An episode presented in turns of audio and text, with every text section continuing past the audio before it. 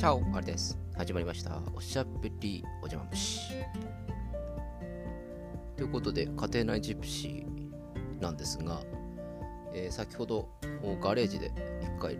収録をしてみたところ、めっちゃエコーが効いちゃって風呂場で放送してるみたいになったのでなんとかですね、人がいない隙を狙って部屋で撮っております。扇風機の音うるさかったらごめんなさい。それから謝らなければいけないことがあります。昨日の放送、私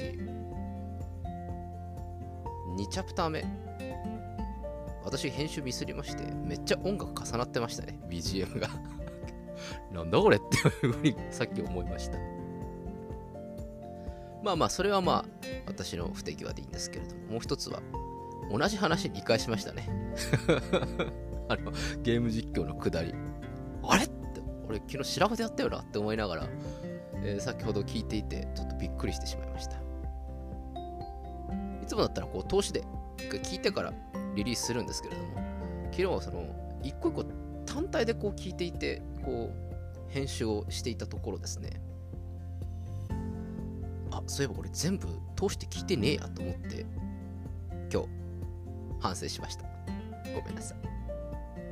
いということで、気を取り直して、コメントシリーズ、おそらく2回でいけるかなと思います。今日はコメントをバーッと紹介して、明日はみんなが叫びたいことプラスツイッターの方を紹介していきたいなというふうに思います。それでは、ラジオネームエミさん、いつもコメントありがとうございます。焼肉が食べたいです私はロースと牛タンが好きです。笑い。アリさんは何が好きですか？僕はですね、ミノが好きですね。ミノとナムル肉じゃねえかミノとナムルとビールがあれば僕は文句言いません。牛タンも僕は好きですね。ただあれ牛タンってすごい脂っこいんですね。俺この前知らなかったんですけれども、この前って言っても1年ぐらい前なんですけれども、焼肉を食べに行きまして、牛タンを頼んできたらすっごい脂が大変なことになっていたと。ちょっといいお店だったのでっていうこともあるかもしれないんですけれども、僕は一っきりでいいやっていうような感じになってしまいましたただ美味しいですよね。ロースは食べれますけど、カルビはもうちょっとという感じが若干している31歳ありでございます。どんどんコメント紹介させていただいております。ラジオネームかなさん、いつもコメントありがとうございます。コメント、マスクで外出する生活に慣れてしまい、日焼け止めのみで出かけるようになってしまい、女子力が低下著しいですと。ノーメイクだと絶対にマスクは外せないし、ご飯もいけなくて、かける間に何をかけて食べるかを悩むこともできず、もやもやしていますと。ウスターなんだよだからこれはね、ウスターがもう正解なんだよ。ウスター以外に答えはないんだよなるほどね。女性の方は特段大変ですよね、多分こういったメイクというのとのバランス。あれどうなんですか、この目元のところだけメイクをして、でこの下の鼻から下についてはメイクをしないという感じになってるんですかね。それともバッチシメイクやってるんでしょうか、それともこう一切しないという感じになるのでしょうか。ここら辺やっぱ男性はちょっと分からないところがあるのでなんとも言えないんですけれども、でも日焼け止めはしているということで、私は皆さんゼロ平均情報なんですけれども、私めちゃくちゃ色白なんですよ。でちょっと太陽に当たっただけでも真っ赤になってしまいまして、なので私ほとんど夏でも長袖長ズボンいう感じなんですけれども、顔だけはですねどうしても隠せないので、ちょっと10分ぐらい歩いただけでも顔が真っ赤になってしまいます。よく同僚から飲んでるんですかっていうふうに言われるんですけれども、ふざけんなよって思いながら飲んでるわけじゃないんです。たまにね、ちょっと昨日のが残ってたりすることも否めない時があるんですけれども、すぐ赤くなってしまうので、最近はちゃんと日焼け止めをして外に出るようにしております。お前の日焼け止め情報いらねえよってねツッコミありそうですけど、まあそこら辺はご愛嬌ということで、どんどんコメント紹介させていただいております。ラジオネームホニャさん、いつもコメントありがとうございます。性別魔女見習い1ヶ月、魔女活の方ですねシチュー作って1ヶ月ですかね。コメント、恋愛マスターありさん別に俺マスターでもねえんだよむしろ初心者に近いんだよな。愛の言葉を口にするほどそらざらしくなってしまうのはなぜでしょうか、真実を口にしてるはずなのに伝わらない。時には見つめる瞳の方が雄弁な気もしますね。切ないなんですかこれ、詩みたいな感じになってますけどまあまあでもね、ここにも今ちょっと要約してお話ししたんですけれども、確かにいろいろ愛の言葉を饒舌に語るとうさんくさいですよね。だから多分僕の愛の言葉はだいぶうさんくさいんだと思いますなんか訪問販売のおじさんみたいな感じになってしまうのでしょうか。やはり無口で朴訥な感じで見つめるぐらいがいいんですか。そのことやってるとね、あんたあんま見ないでくださいとかって言われたりするかもしれませんけれど、やはりロミオ、なぜあなたはロミオなのみたいな、そんなぐらいがいいんですかねまあまあまあ、ここら辺はちょっと私の専門領域外かもしれませんねそらぞらしいありの愛の言葉シリーズでございます。どんどんコメント紹介させていただいております。ラジオネームおにぎりさん、いつもコメントありがとうございます。性別夏は梅干しですね。梅干し好きですかおにぎりさん。僕実はあんまり梅干し得意じゃなくて、酸っぱいじゃないですか。当たり前だよって他の酸っぱいのは大丈夫なんですけど、梅干しの酸っぱいのだけはちょっと苦手なんですよね。にもかかわらず、うちのベランダにはですね、おばあさんが今梅干しを干しております俺はいらねえっつったけど私が食べるからいいのよってね、怒られちゃいます。コメント紹介させていただいております。皆さんのコメントを聞いていて今だから言える話を思い出したので投稿します。おお、聞きたいね。なんだなんだ。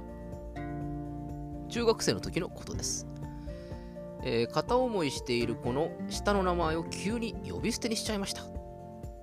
はずみたいな、全く話したことがなかったので恥ずかしかったです。あの時の僕は赤飯でしたですかこれはなんですかこれ、小ネタをちょこちょこ持ってきやがってこれはどっちに振りたいですか。赤飯トークします？それとも呼び捨てトークにしますか？じゃあまずはとりあえず赤飯から。違うかどうなんですかね。女性の方を呼ぶとき、この結構悩ましいところあるんじゃないですか。イケイケボーイでもおにぎりさんイケイケボーイだから結構ね、なんとかみたいな、アリコンみたいな感じでささやく感じじゃないんですかねなんていうのが正解なんですかね。アリコさん、アリコちゃん、もしくはミヨチとうとう、まあ好意がある人だったりとか別に不快に思わないような人だったら何て呼ばれてもいいんでしょうけれども、でも急にこうなんていうんですか、距離感をバッと縮めてくる人いるじゃないですか。あんた会うの初めてじゃないかいって慣れ慣れしくなんとかちゃんなんて呼んでいいの、それも下の名前でみたいなね、ありこちゃんみたいな、大丈夫か、コンプライアンス的に大丈夫かってちょっとこう横を見てしまったりするんですけれども、まあまあ中学生ぐらいだったらいいんじゃないですか。高校生でもいいんじゃないですかね。大学生でもギリいいような気がします。社会人になってしまうと、ちょっとね、セクハラだなんだとかって話にもなりかねないので、まあまあこれですね、今だから言える話ということで、面白い小ネタ赤飯も含めてありがとうございますと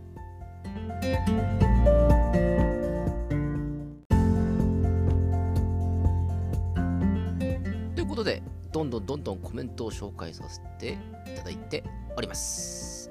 ラジオネームもえさん、いつもコメントありがとうございます。性別シャチなんですか魚あれ魚じゃねえのか。シャチって哺乳類？ちょっと後で調べて報告しますコメント、アリさんいつもコメント嬉しいです。あ、コメントじゃねえ、更新か。更新嬉しいですありがとうございます。来月美容室に行ったら思い切って LINE 交換する。ああ、この前の件ね。なるほど。一つ心配なのは、美容師は 3B 美容師バーテンバンドマンと言われるほどモテる職業だと思うので、 LINE 交換イコール好きと感じて惹かれる可能性もあるなと。ここが心配なポイントなわけですね。で、発展は望まないけれども2人で会おうとしている手前、男女の友情はあるのか問題になってしまいますねとなんかどんどん深いことになってますね。アリさんはあると思いますか？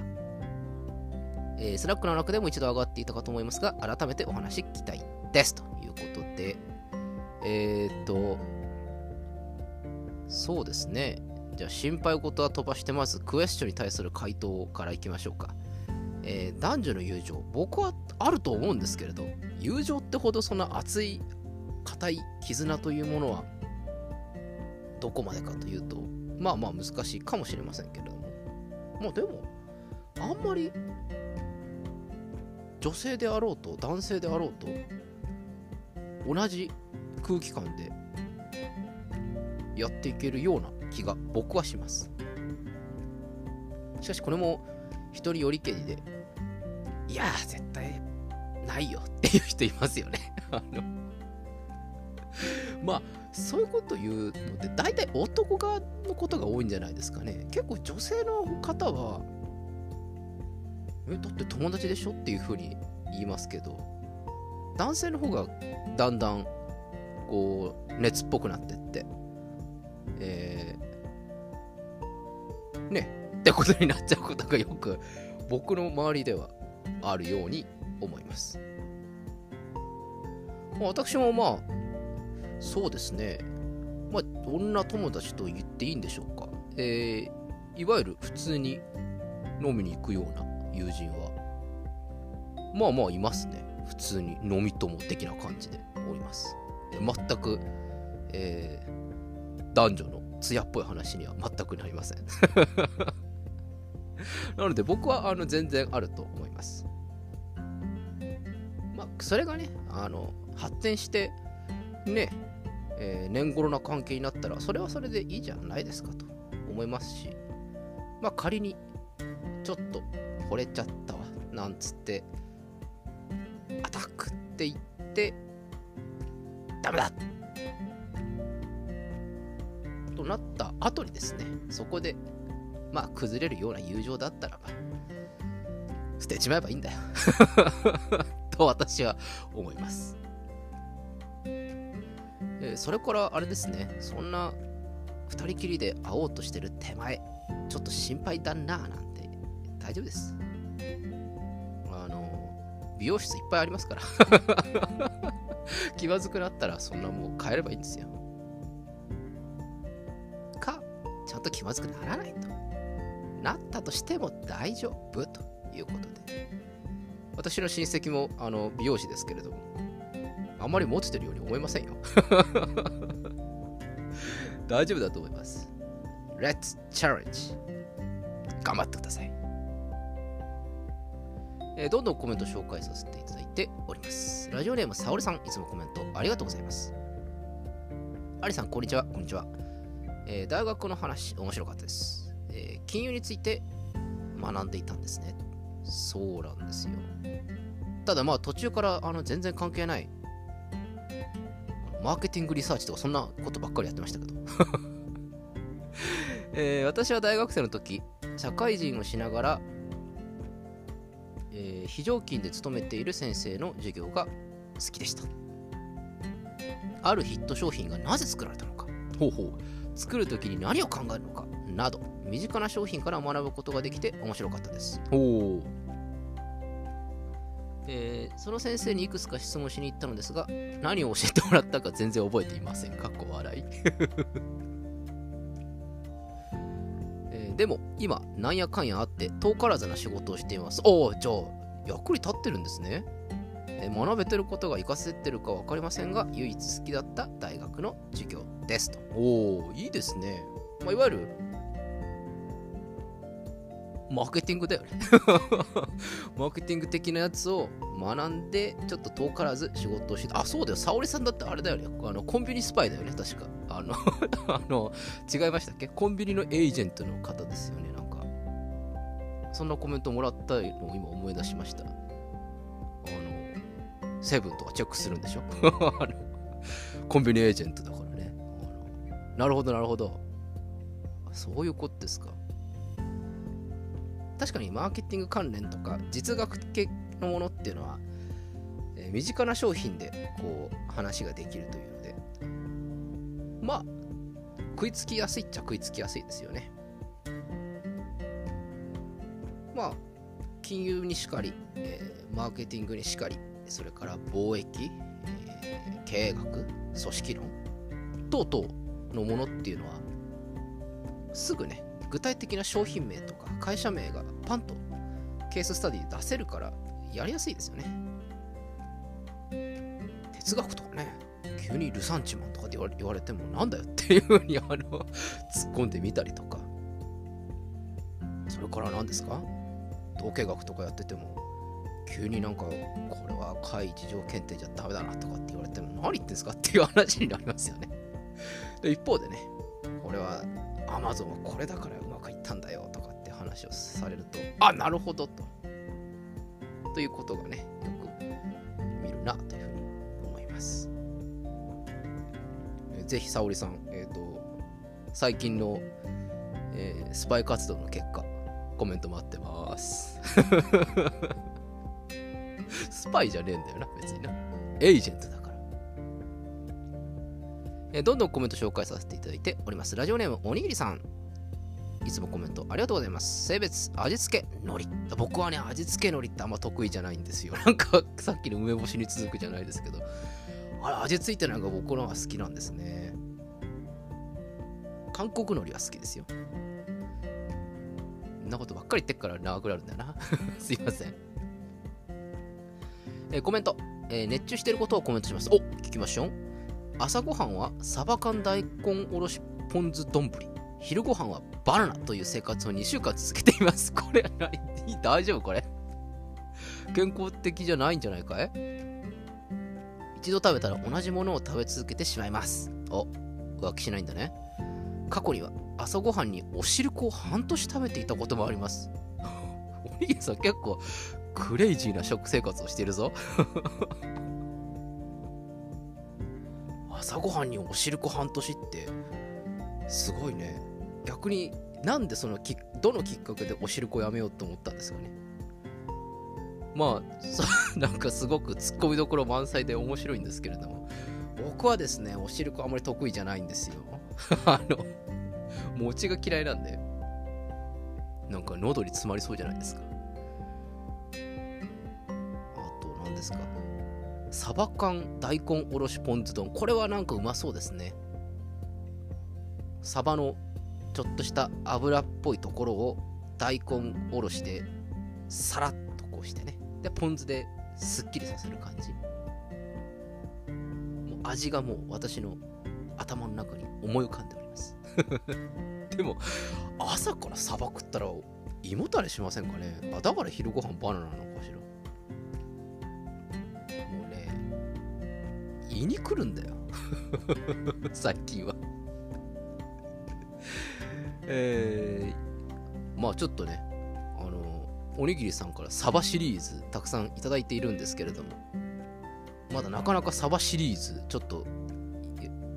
挑戦できていないので、ぜひですねやりますからや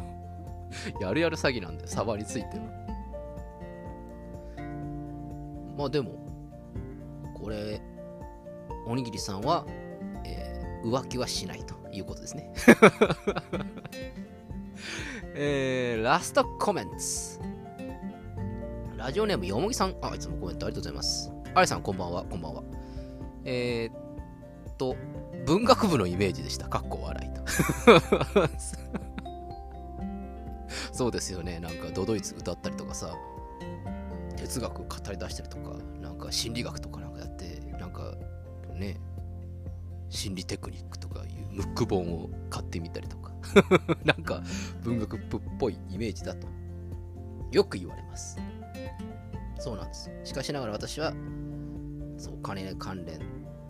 が2年生まで、そして3年4年はマーケティングと、まあ通じてこう統計学をベースにしたという、そういうねことを学んでおりました。私も高校生の頃急に進路変更したことがあります。お、仲間ちゃん。中学からずっと演劇をしていて、高校生の頃は演劇の大学に行こうと思っていましたが、急に将来が心配になり医療系の大学へ進路変更しましたと。日芸とかですか、いわゆる演劇やるっつう大学っていうと。演劇のために15歳で上京して一人暮らししたりしていたので、なかなか諦めきれず大学1年生まで某事務所の研究生をしていましたが、すごくない？何どういうこと？ちょっと待ってちょっと待って、僕の今の頭のゴアトゥデュプロセッサーが今ショートしましたよ待って、15歳で上京したと、1年生まで、大学1年までは某事務所の研究生をしていましたが、10代までと決めていたので最近辞めました。あらあら、あんなに熱中できることはもうないだろうなと思うと寂しいです。かっこ笑い、かっこ閉じと。あら、演劇やって、15歳で上京して、ずっと事務所の研究生やってましたと。すごいじゃない。ちょっと。そんな、なんですか、有名人みたいな方がこんなクソみたいなチャンネル聞いてていいんですかでもそうか。そうだよね。この前、二十歳の誕生日ということなので、ある種区切りをつけたということなんでしょうか。でもちょっとまあでもこればっかりあれですよね、無責任にもっとやりなよとかって言えないですからねまあでもこちらの放送無責任さではもう天下一品というふうに自他ともに認めているところなので、またリチャレンジするとき言ってください。応援します。応援しますっつったって何ですか、チケット買うぐらいしかできないんですけど行きますよ。吉祥寺とかで演劇やったら行きますよ私私も大学生の頃たくさん、チケットを買わされて、行きましたけど、結構面白いんですよね、なので、ぜひまたリチャレンジするときにはぜひコメントください。待ってます。ただすごいですね、15歳で上京して一人暮らしってことは高校1年生から一人暮らしをなさっていたということですかね。すごいですね。高校生の頃なんて私はもうずっと親のすねをかじってましたよってことはもうずっと一人暮らしをしていて、ご飯とかも自分でずっと作っているというような感じなんでしょうか。まあまあなかなか諦めきれない夢ってのはありますからね。私も、夢ってものはあまりないって話は昔しましたけれども、でもちょっとやれなとか諦めきれないというようなこと20代の頃はありましたそして実際掴んでみると、思っていたほどではないということも往々にしてある。そんなことを最近気づいておりますこんなもののために俺はやってきたのかって思うこともしばしばあったかなというふうに思います。まあ、繰り返しになりますけれども、またやるときぜひ教えてください。遊びに行きます来ないでくださいってやめてくださいねまあまあということで、今回だいぶですね、長いコメント紹介シリーズになってしまったんですけれども、皆様からたくさんの熱いコメント、美味しく料理させていただきました。美味しくないよっていうのやめてくださいよ僕が美味しいんだからいいんだよ作ってる本人は美味しいと思ってるからいいんです。まあこれからもたくさんのコメントお待ちしております。今感じているのは100番目のコメント、誰がゲットするのか楽しみにしております。100番までたどり着くのか来ないのか、そんなこんなで、すごい脱線をしまくっていたところ、もう、合わせて25分ぐらい喋っているということなので、そろそろ締めましょう。それではおやすみなさいかおはようございます。また明日お会いしましょう。アディオス。